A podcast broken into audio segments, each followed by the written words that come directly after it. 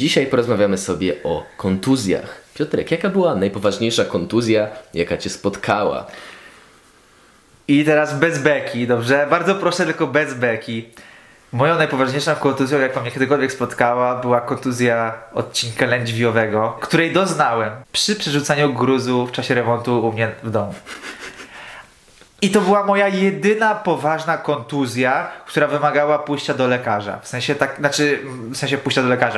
Tak naprawdę to nie było żadne naderwanie, nie naderwanie, tylko jakieś tam przeciążenie czy coś takiego. Tylko to była rzeczywiście kontuzja, w której potrzebowałem po prostu pomocy tam specjalisty, nie?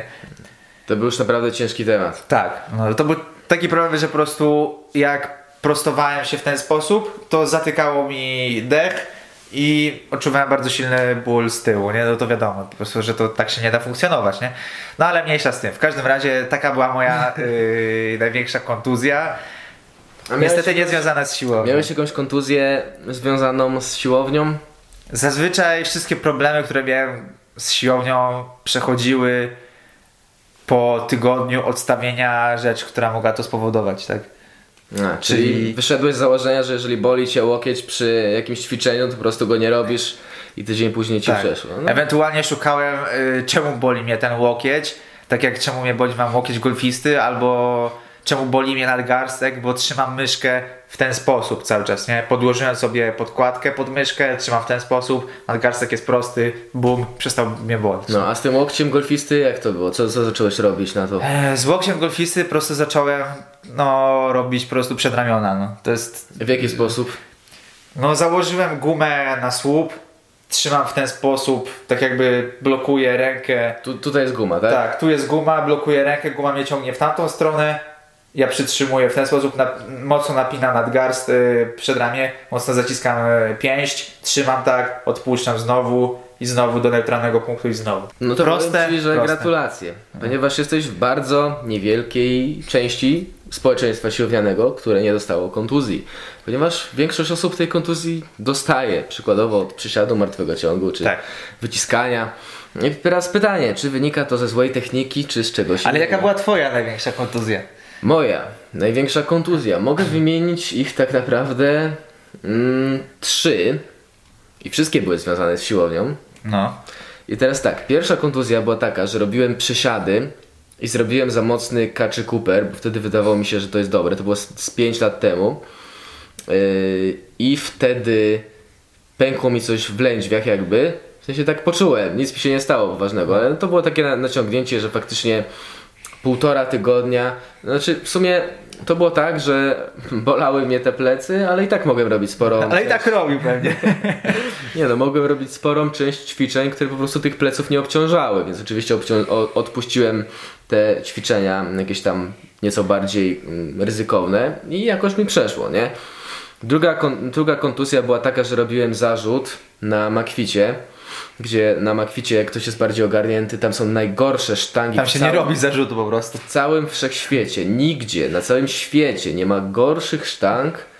No one są po prostu złe. One się za bardzo nie kręcą, są straszne, jeżeli chodzi... No są bardzo kontuzjogenne. Są sztangi do klaty po prostu i tylko i wyłącznie. I oczywiście ktoś może powiedzieć, że sprzęt nie gra roli. Sprzęt gra rolę. Jeżeli sprzęt jest wybitnie kontuzjogenny, to gra rolę taką, że możesz dostać kontuzji. No i w sumie nie wiem, co się stało, ale przyjąłem ten zarzut na klatę, tam było ze 100 kg, też było bardzo wiele lat temu. Coś mi się stało w mostku, przytkało mnie i nie byłem w stanie za bardzo nic robić, ponieważ cały czas czułem to takie szarpanie w mostku. I od tego czasu, legendarnego, nie mogę za bardzo robić dipów, ponieważ kiedyś mnie w dipach nie bolało, później od nie wiadomo czego zaczął mnie ciągnąć ten mostek. Później zrobiłem sobie ten zarzut i już na amen. Słuchajcie, jest taka mała anegdota, że pamiętam, że mam takie zdjęcie na Facebooku z oznaczeniem z Mateuszem. To było 6 albo 5 lat temu. Czujecie to? 6 lat temu, kiedy Mateunio robił dipy z 60 kg doczepionymi do pasa, nie? No 3 talerze. 3 talerze 20 kg miał do pasa, 5 lat temu przyczepione do ciała i z tym robił dipy. Także tam hejterzy możecie sobie pogadać, nie? No. Także no... Nie, bo ja robię dipy na powtórzenia. Tak, ja robię na czucie mięśniowe. Ja umiem 30, ja umiem 40, ale jak założę większy ciężar, to nagle nie umiem. No dobra. I to też mi dosyć szybko przeszło. Ogólnie pompki na poręczach, czyli dipy wspomniane, są ćwiczeniem chyba numer 1, jeżeli chodzi o ból. Tak. 30% społeczeństwa boli mostek podczas robienia dipów. Tak po prostu jest. No, nie boli mnie obecnie od jakiegoś tam roku, półtora roku może, mnie nie boli przy tych pompkach na poręczach, kiedy mega się koncentruję na tym, co robię i stosuję nie do końca spoko technikę, nie taką, którą widzicie na siłowni, czyli muszę bardzo mocno podkulić nogi do przodu. Kiedyś wrzucałem na Facebooka taki post, nie? Że, cytuję tam w skrócie: robię dipy od jakiegoś czasu bezboleśnie. Przez ileś lat miałem problem z robieniem dipów, bo mnie bolało. Nikt nie był w stanie mi pomóc, zmieniłem technikę, teraz mnie nie boli. Komentarze? Nic dziwnego, że cię boli, jak robisz tak źle, nie? Że zastosowałem technikę, dzięki której mnie nie boli, która może nie wyglądała, która była w ramach tego, co można zrobić z dipami, ale była bardzo mocno pochylona klatka piersiowa i mocno podwinięte nogi do góry. No. I jakoś poszło, nie? Czyli właśnie w tej technice mnie nie boli. Ale trzecia moja najpoważniejsza kontuzja, jaką moja ulubiona kontuzja, to było, jak robiłem wybicia rwaniowe, czyli tak zwane Snatch balance albo Drop Snatch, w sumie chyba tak to się nazywa po angielsku, wybicia rwaniowe po polsku, na 110 kg, co było kiedyś dla mnie absurdalnie dużym ciężarem. No i po prostu na dole ruchu, kiedy już miałem prawie maksymalną głębokość przysiadu, to byłem w takim mocnym przeproście lędźwi, ponieważ no, jeżeli macie duży ciężar nad głową, a nie macie do końca mobilności w barach, czy też ogólnie w biodrach, czy też powiedzmy w legendarnym stawie skokowym, no, gdzie wszyscy rolują staw skokowy i nic to nie daje, nie? To istnieje spora szansa, że trzymając duży ciężar nad głową, starając się zejść nisko, zrobicie mocny przeprost w lędźwiach. I u mnie tego przeprostu ogólnie nie było, no ale na bardzo dużych ciężarach wystarczyło tylko odrobinę, naprawdę tak odrobinkę za dużo. No i to była moja najgorsza kontuzja wszechświata, ponieważ przez kilka dni nie mogłem chodzić. To było tragiczne. Nie mogłem, jeszcze najlepsze, że nie wiem, 5 dni później, czy może coś takiego, miałem wykład wtedy na, pamiętasz, jakieś tam seminarium. No i musiałem na prochach, na prochach to byłem w stanie mówić, nie, ale no wziąłem większy oddech, to mi dech zapierało nawet na tych prochach, także nie było to ciekawe. Także możecie sobie wyobrazić, jaki to był poziom katastrofy, że ja w nocy, jak się budziłem na przykład, chciało mi się iść do toalety, to mi podniesienie się, że jakby w ciągu dnia funkcjonowanie było ok, ale jak już leżałem, to mi podniesienie się zajmowało, no myślę, że 2-3 minuty, żeby w ogóle wstać. To była tragedia. Czyli musiałem tak bardzo delikatnie, nie mogłem się w ogóle obrócić z boku na bok. Być sztywny, nie? To musiałeś być taki sztywny, cały czas prosty, nie mogłeś w ogóle ani tutaj żadnego ruchu. Musiałem zrobić chamski manewr Valsalwy, mocno spiąć powietrze, mocno spiąć tyłek, i dopiero w takim maksymalnym spięciu byłem w stanie żyć, nie? No to było tragiczne.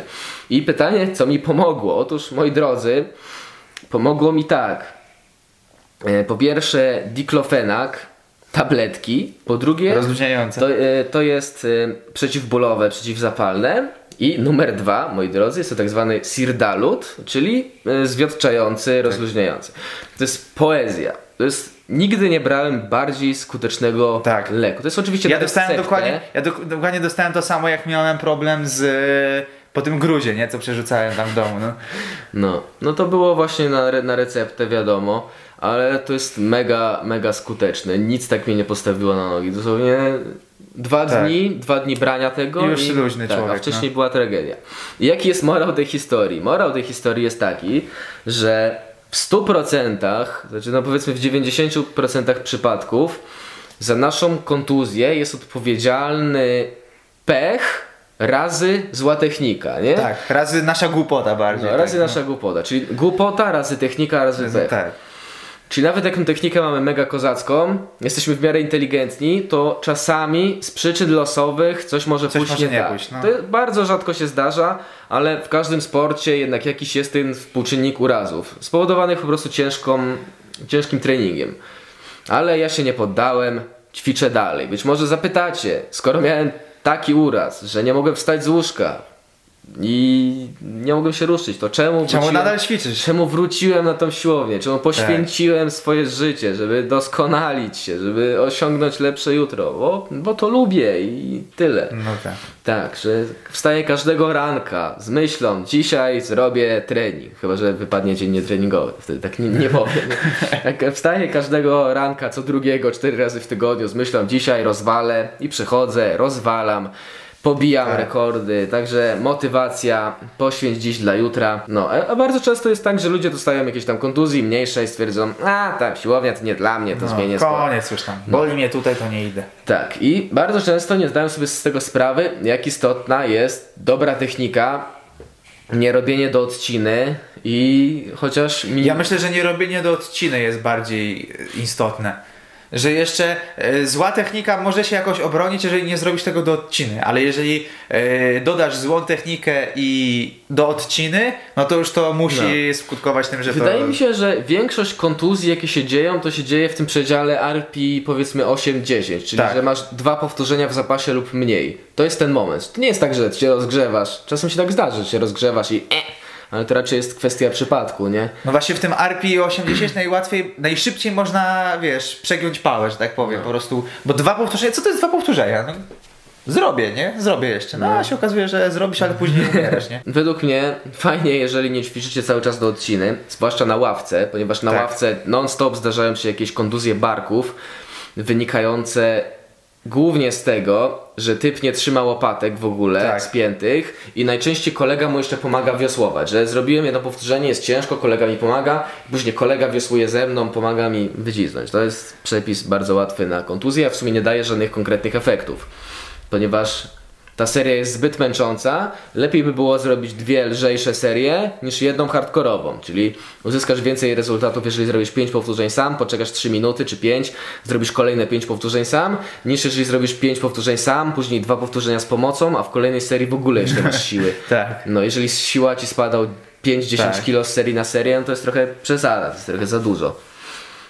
No i kolejny morał jest taki, że żebyście wpadali na szkolenie z przysiadu i martwego, gdzie uczymy tej techniki i gdzie często zdarzają się takie kuriozalne sytuacje, jak ktoś, kto ma solidny ból jednego tam mięśnia, stawu, miejsca, cokolwiek, i później dzięki magicznym sztuczkom zastosowanym, takim jak poprawa techniki, te problemy mogą zniknąć. Także tak właśnie jest, żeby was na przykład tutaj... Jest to ostatni dzwonek, żeby się zapisać. Ostatni dzwonek. Ile dla ciebie jest warte twoje zdrowie. Dokładnie, już o tym chyba było mówione, nie? Ale...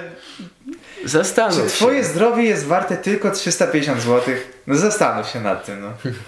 Odpowiedz sobie na jedno zajebiście ważne pytanie. Co by twoi bliscy powiedzieli? Że nie chciałeś się poprawić. No dobra, ale takie przykłady, jak to zastosować w praktyce. Bardzo często jest tak, że kogoś bolą lędźwia, nie? Dół pleców. Myśli sobie, kurde, mam słabe lędźwia, muszę je wzmocnić. Tylko nie zdaje sobie z tego sprawy, że te lędźwia są przeciążone. Dlaczego są przeciążone? Bo inne mięśnie są za słabe. Najczęściej są to mięśnie brzucha i pośladków. No, a jak je wzmocnić, to się nigdy nie dowiecie, chyba że zapłacicie legendarne 20 zł za abonament. No ale mniejsza. Właśnie chodzi o to, że bardzo często od tego, że siedzimy zgarbieni, że nie ruszamy się, mamy mało aktywności, mamy mało siły, nasz brzuch ma mało siły, nasze poślady mają mało siły, no to po prostu lędźwia są przeciążone i to nie pomoże właśnie wzmacnianie lędźwi, robienie tam ławki rzymskiej z przeprostem, to najczęściej pogorszy sytuację. Dla mnie w ogóle to jest niewyobrażalne, jak można robić coś na tej ławce rzymskiej, to jest takie dla mnie... No z przeprostem. Tak, w sensie no bo można robić taki martwy, tak jak widzieliśmy na Insta, nie? No. Jakoś niedawno, że był martwy ciąg, taki imitowana wersja martwego ciągu, tylko neutralna miednica. No tam jeszcze w grę wchodziło wiosłowanie mniej więcej, nie? To jeszcze było takie... Ale sam martwy ciąg też jest okej. Takie skłony na zasadzie good morning trochę bardziej, nie? Ale robienie przeprostu. Ale robienie takich zwykłych, w sensie, że robię martwy, ale później jeszcze wejdę na ławkę rzymską, żeby dojechać prostownik, to już dla mnie to jest zbyt duży hardcore, nie? A sądzę, że jest dużo osób, które tak robią mimo wszystko. To jest bardzo częste ćwiczenie. Tak.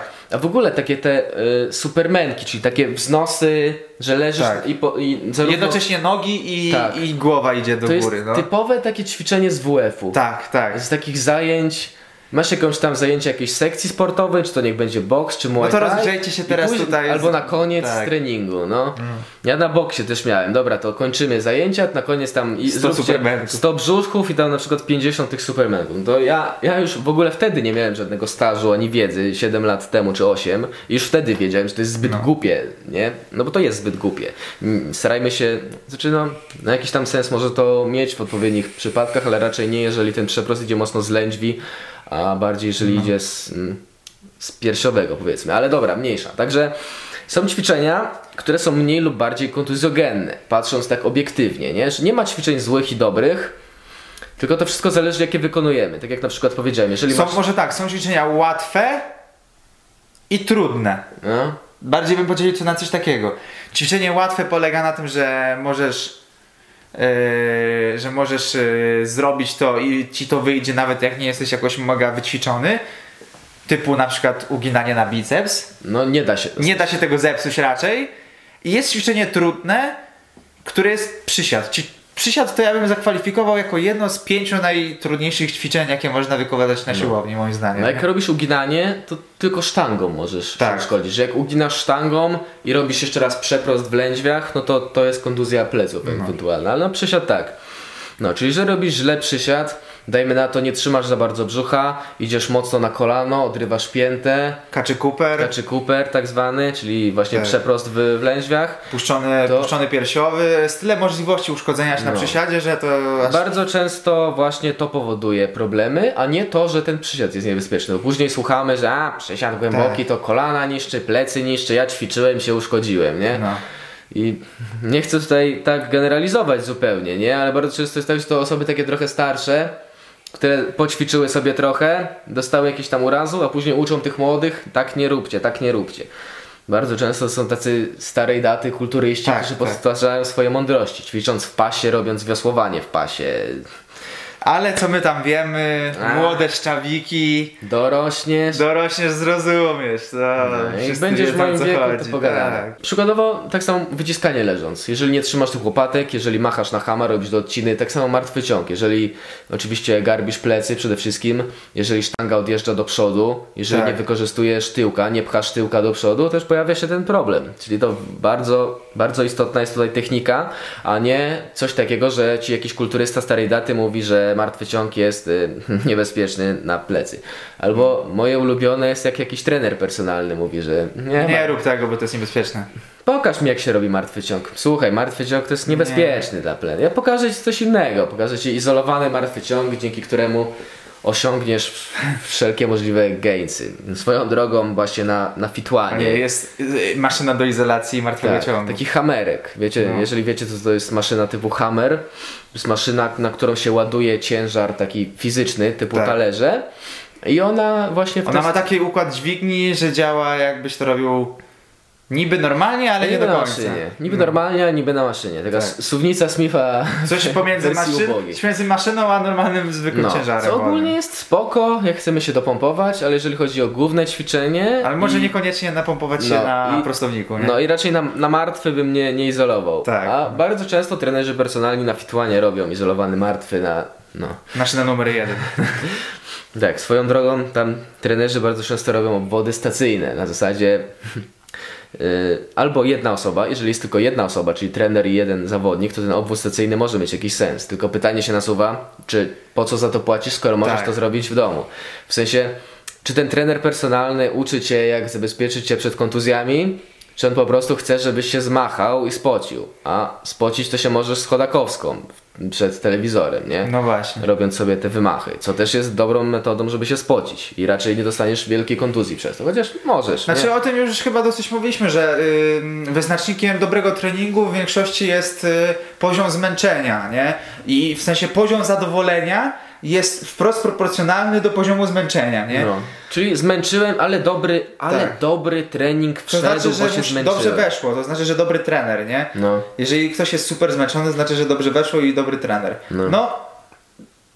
Nie do końca. Znaczy, nie szedłbym też w drugą skrajność, bo też na fitłanie są tacy trenerzy, co godziny aktywują typa, no, a w sumie no nic z nim nie robią, że to jest jakby zero roboty. Trening aktywizacyjny. No.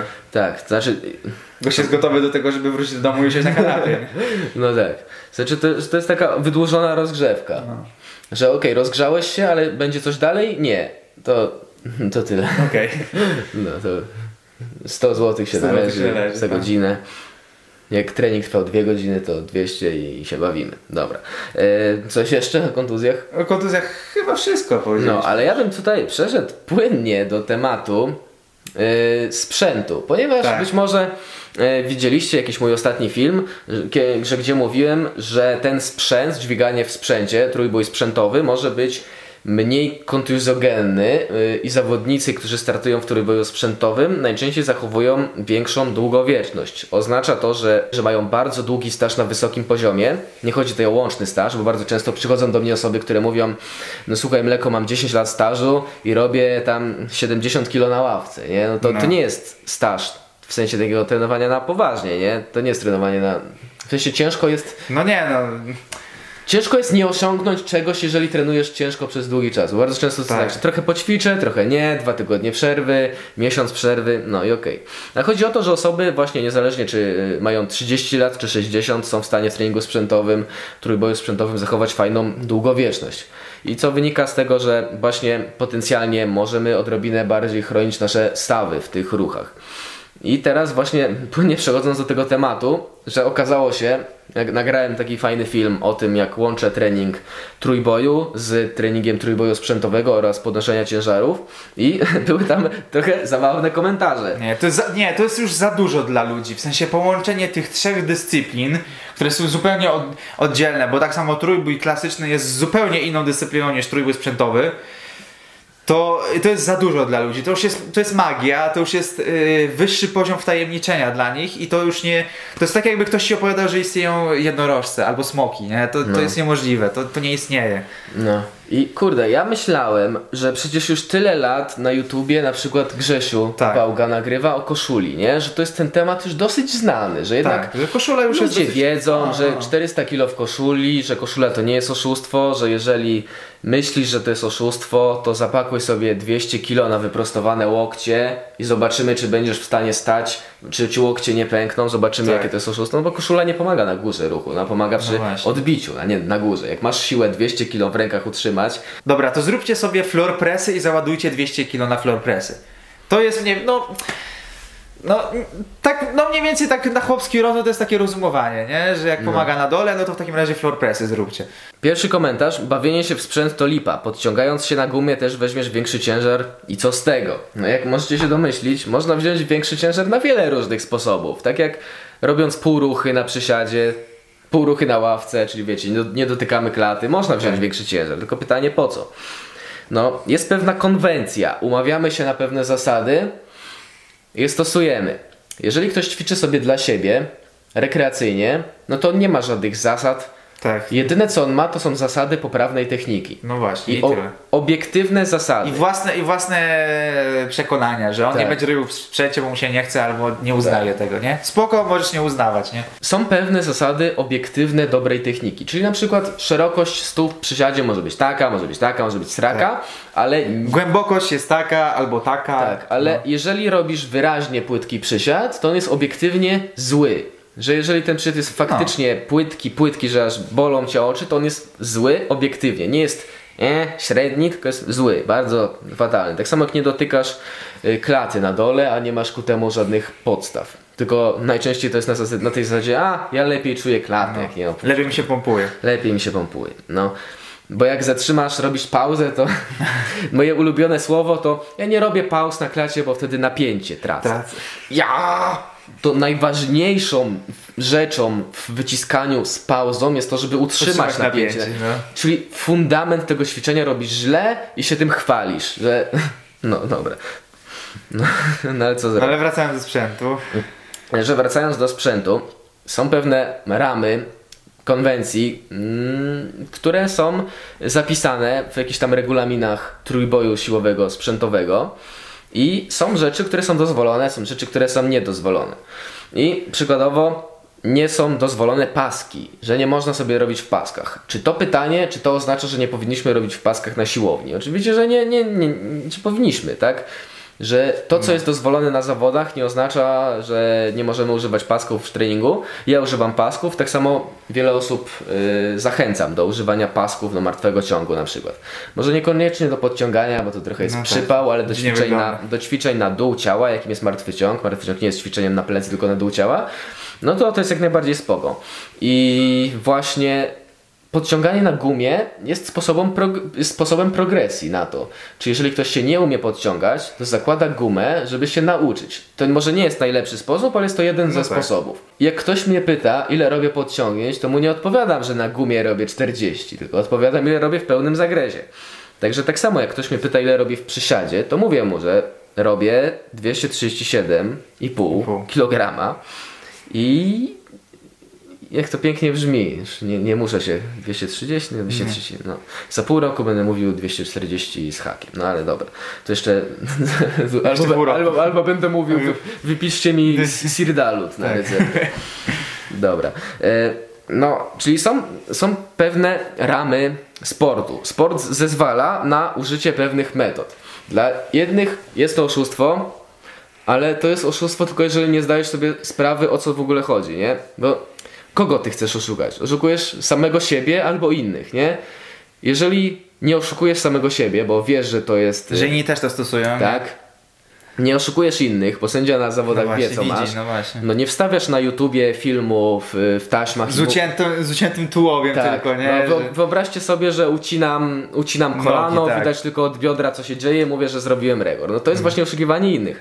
Ja w ogóle nie rozumiem tego konceptu, tego słowa to oszustwo. To jest takie januszowe słowo, żeby być na maksa takim Januszem, cebulakiem, żeby tak, no to oszustwo, tamto oszustwo, nakolanniki, pas, tak, wszystko. Nie róbcie w nakolannikach. Róbcie na golasa. No, tak jak jest ten tekst, że tam ja robię więcej bez nakolanników, boso na 10 razy. To jest taki już suchar, nie powtarzajcie tego. To jest taki już, to się przejadło trochę. Ale też, wiecie, z mojej perspektywy człowieka, który jedyny sprzęt jaki używał to taśmy i to też ze 3 razy w życiu. No.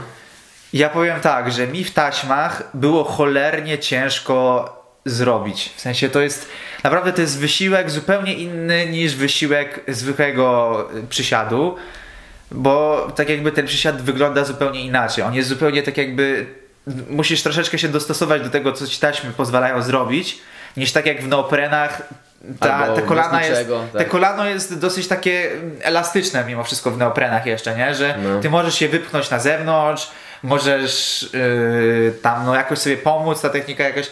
A technika w taśmach jest o tyle ciężka, że te kolano idzie dosyć w jednej linii. Ciężko nie? się zgina. Ciężko się zgina i ciężko cokolwiek już tam się ratować, nie?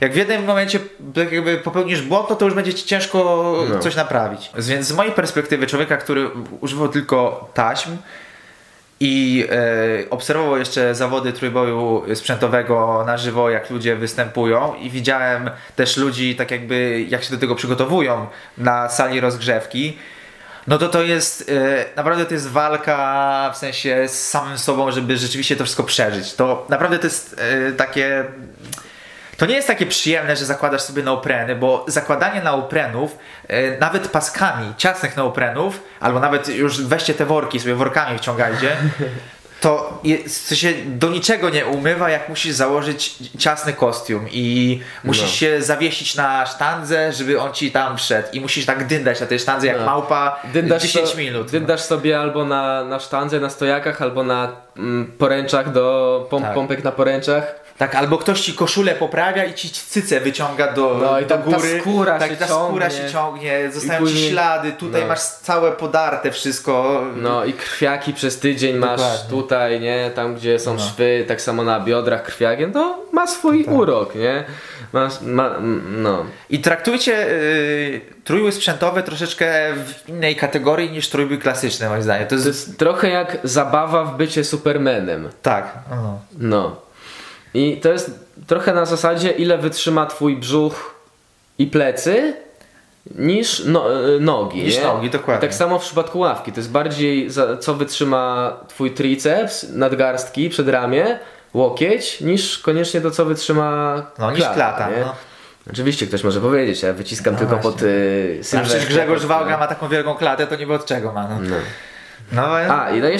Jeszcze właśnie chciałem powiedzieć, że ludziom się wydaje, że to jest oszustwo, ale nie rozumieją jednej ważnej rzeczy, czyli tak zwanego transferu, przełożenia, jak jedno wpływa na drugie. I teraz może was zaskoczyć, zarówno zwyczajny przysiad wpływa na ten przysiad sprzętowy, jak i przysiad sprzętowy polepsza przysiad bez sprzętu. Dzięki swoim unikalnym zaletom, takim jak spięcie mocniejsze brzucha, ponieważ masz olbrzymi ciężar, lepsze spięcie góry pleców, to są dwa miejsca, które padają non-stop u każdego. Jeżeli myślisz, że masz silny brzuch, to znaczy, że masz za słaby. Tak.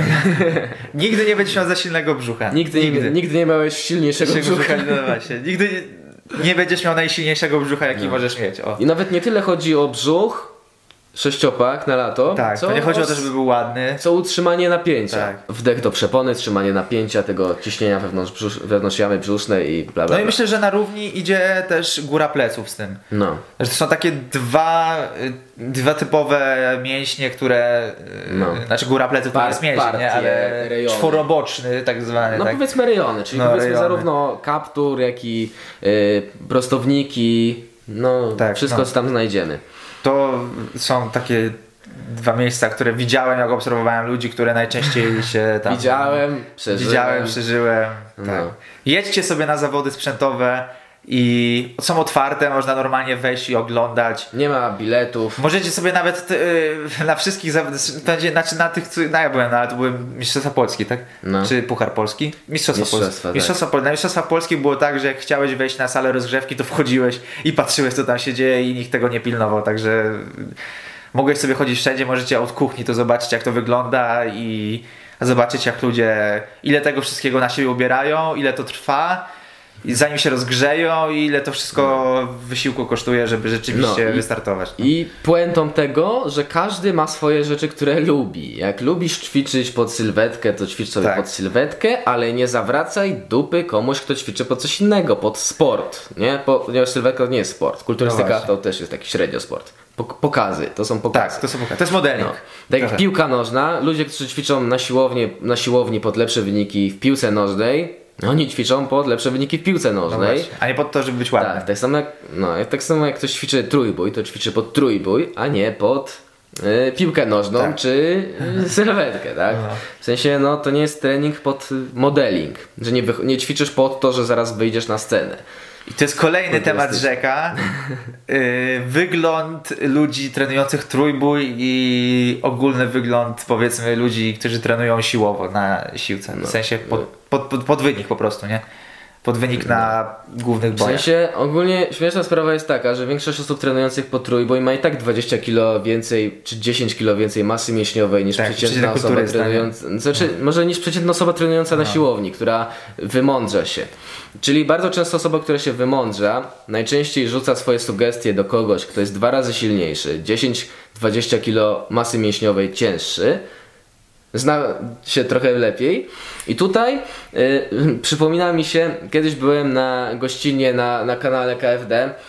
Typek jakiś napisał komentarz, właśnie coś tam skomentował, że po co ćwiczyć po trójbój, co to jest za sport, to bez sensu marnowanie czasu. No. Później wbijam na profil tego typa, okazało się, że niestety na publicznym miał ustawiony, jak robi martwy ciąg. No i... To chyba był one rep max, tak? Jedno powtórzenie swoim maksymalnym ciężarem. No i było fatalne, co tu dużo mówić. No i po co ci to było? No, także wiecie, koniec końców był mały ciężar, było zrobione źle, było kontuzjogenne.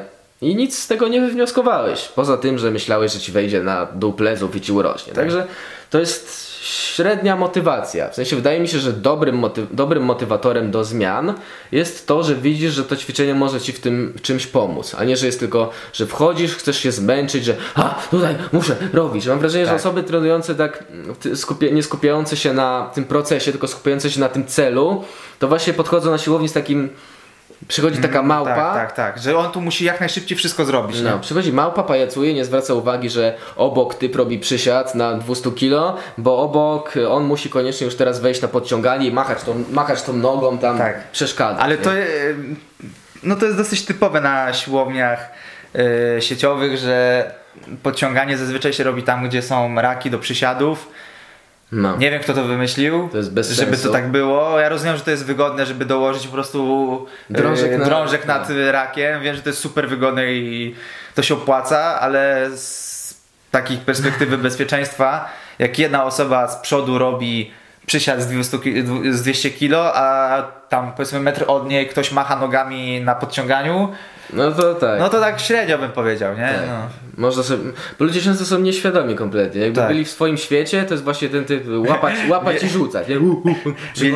Mieliśmy taką sytuację kiedyś z legendarnym Marem. No, już chyba 5 razy o tym mówiliśmy. Ale powtórzymy jeszcze 6. raz, że Maro robił przysiad, zatrzymał się na dole, nie mógł wstać i chciał zrzucić tą sztangę na dół.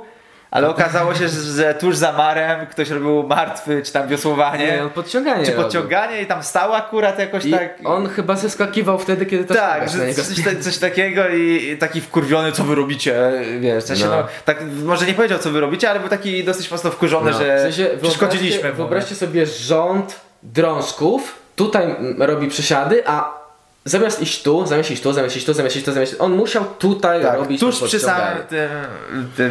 No. Także jak to mówi pewien polski klasyk YouTube'a, niech ginie. Niech ginie, tak. Zostaw go. Tak. Młody, zostaw go. Młody! Chodź, bo ciągle działał. Chodź! Niech ginie. Ale teraz płynnie przechodząc do kolejnego tematu, jak rozmawiamy tutaj o stroju, o wyglądzie i tak dalej. Kolejny komentarz.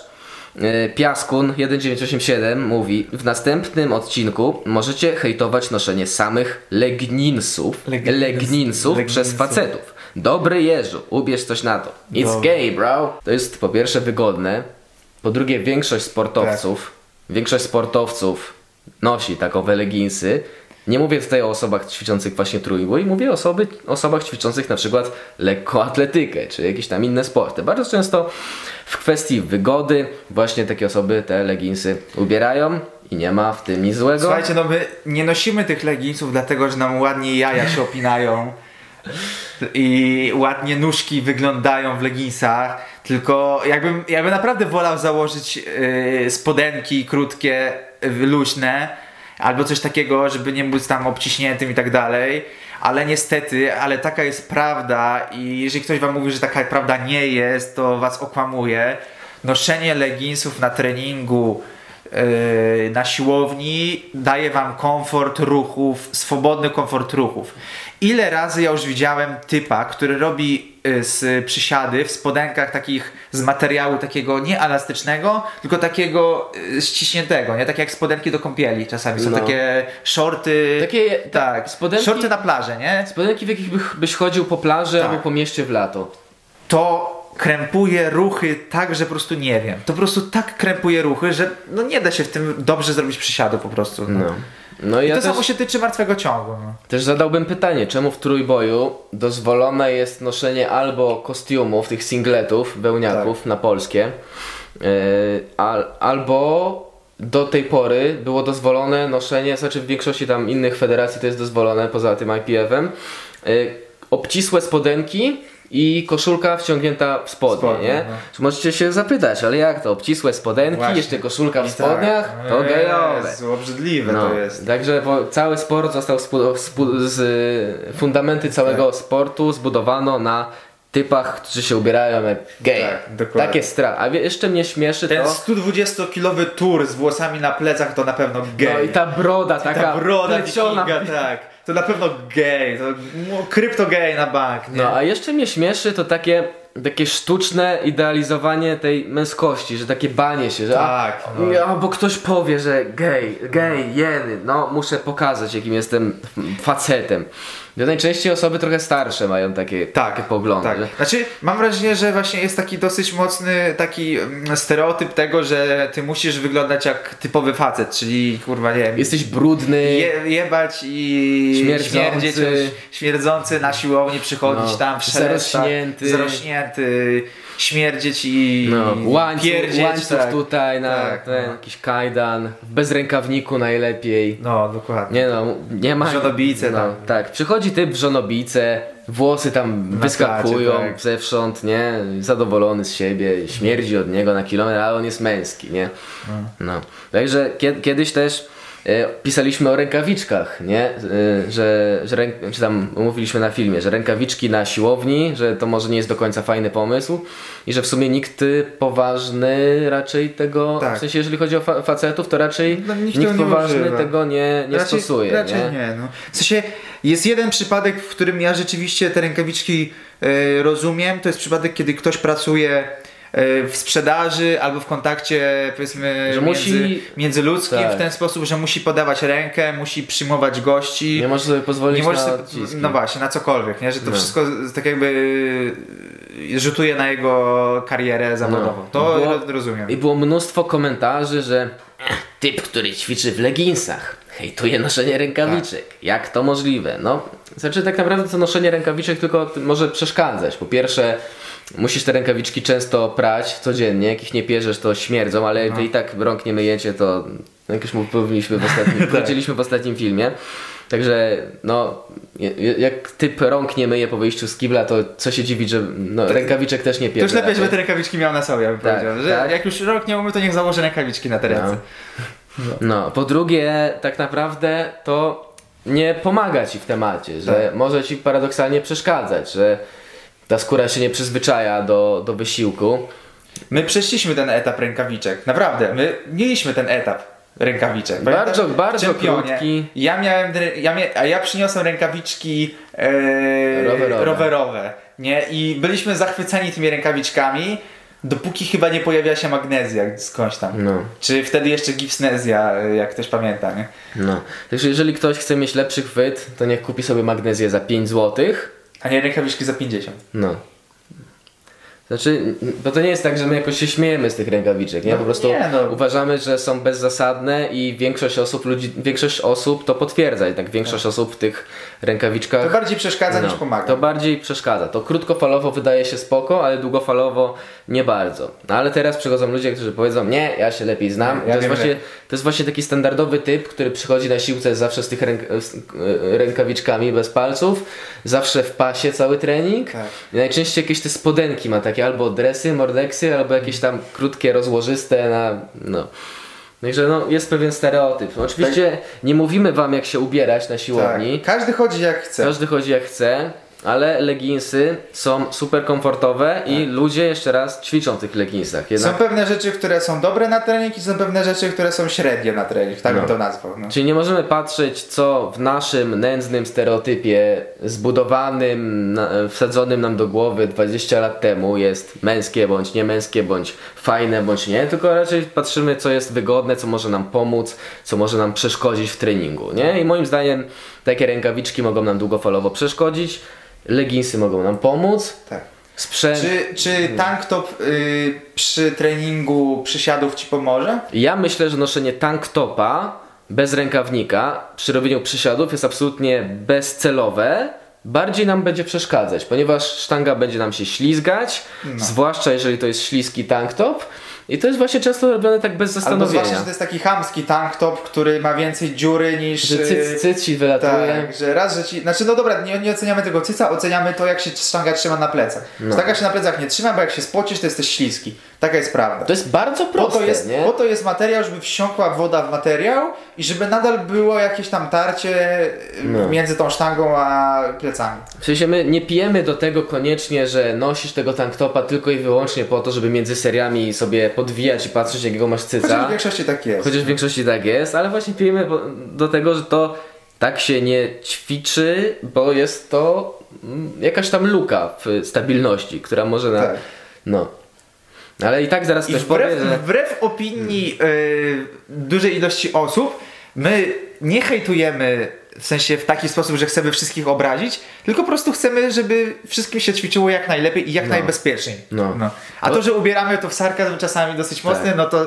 A to jest najlepsze, że wygłaszasz jakąś opinię, mówisz argument, czemu coś ci może pomóc, czemu może ci przeszkodzić, po czym otrzymujesz odpowiedź w komentarzu od anonimowego typa, że moja racja jest taka i wiesz, tak. Niczym tego nie argumentuję, nie? Że jakby, jeżeli nie podajesz żadnego sensownego argumentu, to znaczy, że jesteś na poziomie dyskusji równym zero i się nie da z tobą dyskutować, bo tak. I na sam koniec chciałem poruszyć jeszcze jedną rzecz, jaką jest nadmierne porównywanie się do innych.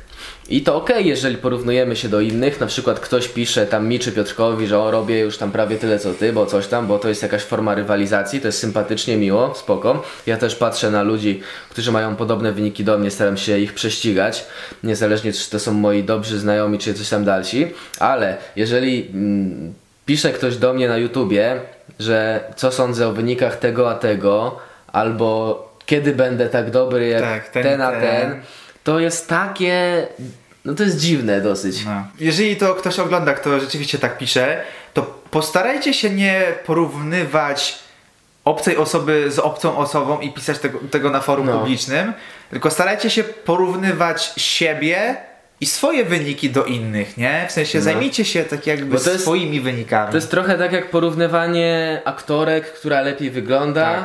To jest tak ocenianie ludzi, którzy dźwigają, kto lepiej dźwiga, czy ten... O, mam dobre porównanie. Na przykład, nie wiem, jakaś tam aktorka sypia z jakimś tam aktorem, a ty komentujesz, jak ona może z nim sypiać, że on jest taki obrzydliwy. No. To jest takie... No to jest takie czasami wpieprzanie się w zupełnie, albo co sądzisz o tym, że ten sypia z tamtym, nie? I to samo jest na YouTubie. Co sądzisz, że ten robi ten na tyle, czy nie? ten jest naturalny. Pod każdym filmem jest to minimum 2-3 komentarze, a ten zrobił tyle, co o tym sądzisz, czy jest naturalny? No, muszę wam powiedzieć, że w dużej części odpowiedź brzmi nie jest naturalny. Także no, tak już w życiu bywa, jeżeli ktoś robi niesamowity progres, to bardzo często może tak się zdarzyć, ale nie mi to oceniać, ponieważ ja właśnie nie wchodzę nikomu w tyłek i nie zaglądam, czy coś bierze, czy nie bierze. No ale bardzo często, jeżeli interesuje was, czy coś jest dobrym wynikiem, czy nie, to możecie sobie spojrzeć na wyniki na skalę, powiedzmy, mistrzostw Polski, nie? To jest taki dobry wyznacznik, trójboju. No. Możecie sobie popatrzeć... Tylko mistrzostw Polski IPF, nie? Żeby było jasne, bo tam, no raczej... Ciężko, żeby ktoś, że tak powiem, na towarze... Nie jest aż tak dużo osób na towarze. Tak, w sensie, jeżeli zajmujesz miejsce na podium, to raczej cię sprawdzą. Tak. Podejrzewam, że raczej cię sprawdzą, nie? No. No i jeżeli sobie porównacie wyniki osoby, która was interesuje, z wynikami mistrzostw Polski, jeżeli dana osoba ćwiczy długo, to spora szansa, że jest naturalna. Jeżeli nagle zanotował jakiś hardkorowy progres, to raczej nie jest naturalne. No sorry, bo tak. To jest... Jeżeli ktoś robi wyniki lepsze na mistrzostwach niż na mistrzostwach Polski, no... I mówi, że o, zacząłem rok temu ćwiczyć. Zacząłem rok temu po kontuzji ćwiczyć. Bardzo jest to naciągane. Tak. Ja bym powiedział, że znowu wracamy do tego, o czym mówiliśmy w poprzednim filmie, czyli do tej czarodziejskiej różdżki, do sztuczek magicznych. Czyli ktoś wam mówi, pokazuje wam, bo na YouTubie da się wszystko fajnie zmontować. Jak chcesz czegoś, jak nie chcesz czegoś mówić, to nie mówisz, przekazujesz ludziom pewien wycinek życia. Tak. Jest takie mocna taka motywacja, jest takie nakręcanie się, takie, że ja to wypracowałem samemu. No. W sensie, no dobrze, no wypracowałeś to, nie? My tego nie odbieramy tobie, że to wypracowałeś. Ale czy wypracowałeś to na równych zasadach w danym sporcie? Czy to są te same zasady, z którymi... W sensie, które wszyscy inni przestrzegali, No chyba, że ktoś po prostu startuje w jakichś zawodach. Nie IPF-ie, tak? No to wtedy się według mnie, no spoko, jeżeli ktoś się przyznaje do tego, że go biorę, to go spoko, nie biorę, to nie biorę. Raczej, w sensie, jeżeli ktoś ćwiczy i nie jest osobą rozpoznawalną, no to wiadomo, że się nie musi przyznawać, bo przed kim ma się przyznawać? Przed babcią, kolegami na Instagramie? A jeżeli ktoś jest osobą rozpoznawalną i mówi, że bierze towar i bierze, to jest spoko. Jeżeli mówi, że nie bierze, a jednocześnie nie bierze, to też jest spoko. Jak ja. Jest sporo osób, jest sporo osób w trójboju, które otwarcie na YouTubie też, którzy otwarcie mówią, że biorą i pokazują, co biorą, nie? Co, jakie dawki. To jest spoko. Jesteśmy uczciwi, nie? A ktoś, kto konspiruje, że kiedyś coś tam były jakieś nagrania, że brał, później się tego wyparł, później coś tam. No to jest takie niefajne, wydaje mi się. Ale to nie będziemy jeszcze raz zaglądać nikomu tam do mieszkania, do prywatnych spraw. Dlatego jeżeli ktoś pyta mnie o opinię na temat kogoś, to staram się nigdy tej opinii nie udzielać, bo później albo pójdą jakieś ploty, tak, albo no ja po prostu nie chcę nikogo obgadywać, bo to też nie jest fajne. No, także tyle w temacie. Także nie pytajcie się, kiedy będę robił tyle, co ktoś YouTube tam... No to nie jest dobre miejsce, żeby zadawać, w sensie, żeby takie rzeczy... w sensie, bekę mam... Że... Nie kręćcie afery, no, że tak powiem. Ja myślę, że większość takich pytań wynika tylko i wyłącznie z chęci z zobaczenia dramy. Tak, co się stanie, jak on odpowie, zobaczymy, co tamten nagra, nie? Bardzo często jest tak, że osoba daje na dwa fronty, że pisze do jednego, co sądzisz, a później od razu wali do drugiej osoby, że jak to tam... Także no, znajdźcie sobie inne hobby, nie? Fajnie jest sobie tam poćwiczyć na luzie. No ćwiczymy chyba dla siebie, w głównej mierze dla siebie, nie? Nie ćwiczymy dla youtubera jakiegoś, który tam gdzieś tam nagrywa, gdzieś tam w mieście, czy gdzieś tam nie, i tylko ćwiczymy po to, żeby być lepszym dla siebie, no kurde, nie... Istnieje spora szansa, że wszyscy ludzie dookoła mają w dupie, ile robisz. Tak. Poza jakąś tam najbliższymi znajomymi. Poza garstką osób, które rzeczywiście są ćwiczone. No, czyli nie rób dramy, ponieważ większości osób to nic nie obchodzi. Mają w dupie. I dodam, że większość osób jednak ma prawdziwe życie, że nie kręci swojego życia tylko wokół albo po prostu siłowni, kulturystyki i tak dalej, nie? Że nie ma co też przesadzać. Także tym optymistycznym akcentem kończymy chyba na dzisiaj. Tak jest. Łapa w górę, jeśli się podobało, subskrybujcie. Lajkujcie. Tutaj subskrypcja będzie latać. A już nie chcę mi się dogadać. Wiesz, ile to jest? Długo się to robi? No niedługo, ale to męczy. No ale tutaj lata subskrypcja na palcu. No. Dobra, do zobaczenia, na razie. Na